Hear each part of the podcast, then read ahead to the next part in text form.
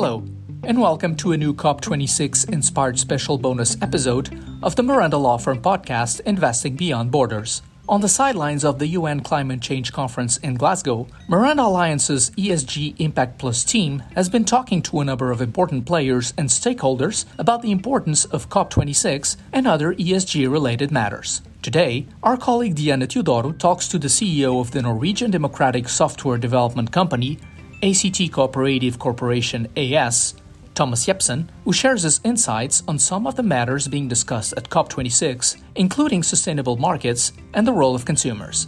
Sit back, relax, and enjoy investing beyond borders. Diana, over to you. Thomas Jepsen is the founder and CEO of ACT Cooperative Corporation AS, a democratic software development company in Norway, which is working on what they believe to be the most hands on solution for mitigating global warming. Thomas believes that due to recent developments in blockchain, data management, and AI, we are now on the verge of a major breakthrough. For the past seven years, he has been involved in what seemed like a utopia project. This recently evolved into a potentially highly scalable marketplace aimed at enabling the globally connected consumer to shop in a more sustainable manner. ACT aims at changing the way we shop by providing information on which product has a smaller CO2 footprint. Hi, Thomas. What are ACT's expectations for COP26?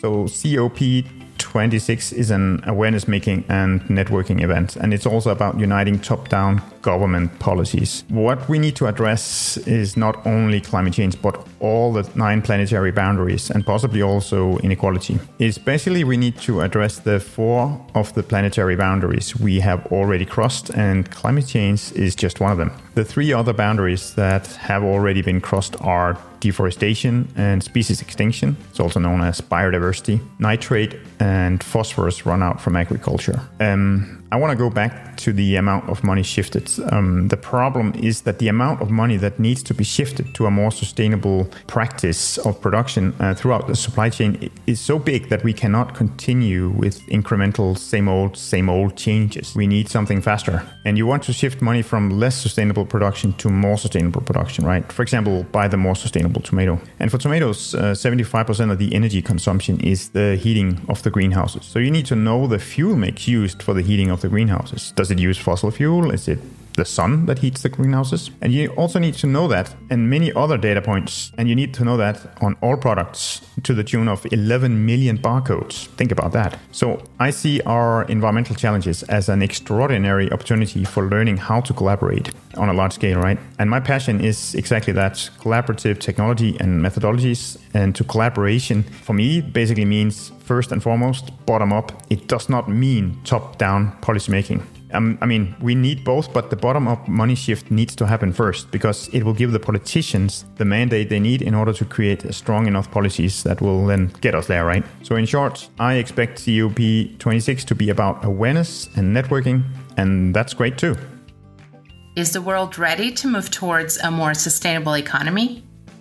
The world needs to learn how to collaborate on large scale, and it needs to be a bottom up movement. Um, it, it needs to be shifting a large chunk of money to more sustainable production and fast. That will create a consumer, money driven competition among producers to be more sustainable. And the compound change over time was it's almost the same calculation as the compound interest. Well, over time, that will be almost infinite. So the most likely candidate to shift money from tomato B to tomato A are the consumers. So right now there is no tool to coordinate this on a global scale, but of course ACT will change that. Will the implementation of ESG criteria contribute to shift the paradigm? So, if we define ESG as collecting data for each product and service so that you can say that tomato A is better than tomato B, then yes, it will have a huge impact. But again, the demand for this, the candidate for this, is a bottom up movement of consumers picking tomato A over tomato B, not a top down movement. Top down is great too, but we need the bottom up to drive the top down. And what is more important, responsible policies or responsible consumers?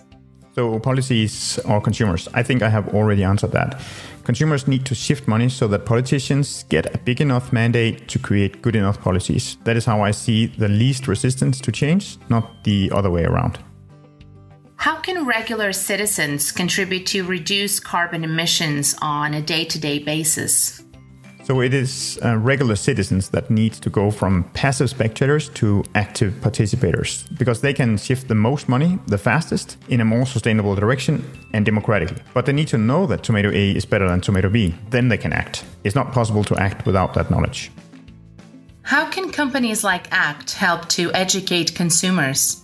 Companies like ACT should try to make it very transparent what is the impact on the people and the planet throughout the production life cycle of the products produced by the producers so that the consumers can choose tomato A because it's better than tomato B. That is the job, then that leads to action, and that leads to money shifted, and that gives the politicians enough mandate to create the right policies. All right, that's all. Uh, feel free to reach out to me on LinkedIn or email. We need all hands on deck to make ACT happen on a large scale. And we need uh, lots of competencies like um, business angels, but also lawyers for creating a massive legal strength to withstand the amount of change that ACT will potentially bring to the table. We need to protect that. Just uh, Google ACT and Thomas Jepsen, and Jepsen is J E P S E N. And you can also follow our launch on the socials that you'll find on our webpage, A A C C T T dot org.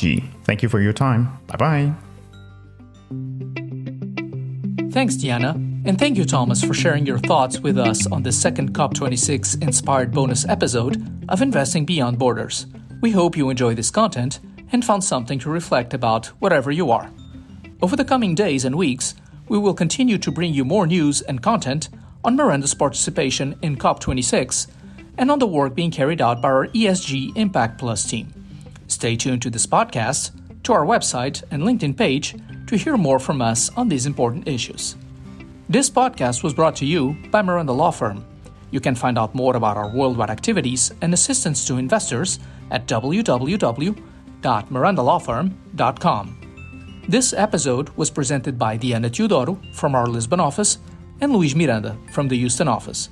Technical support is provided by Catarina Moraes from our communications department.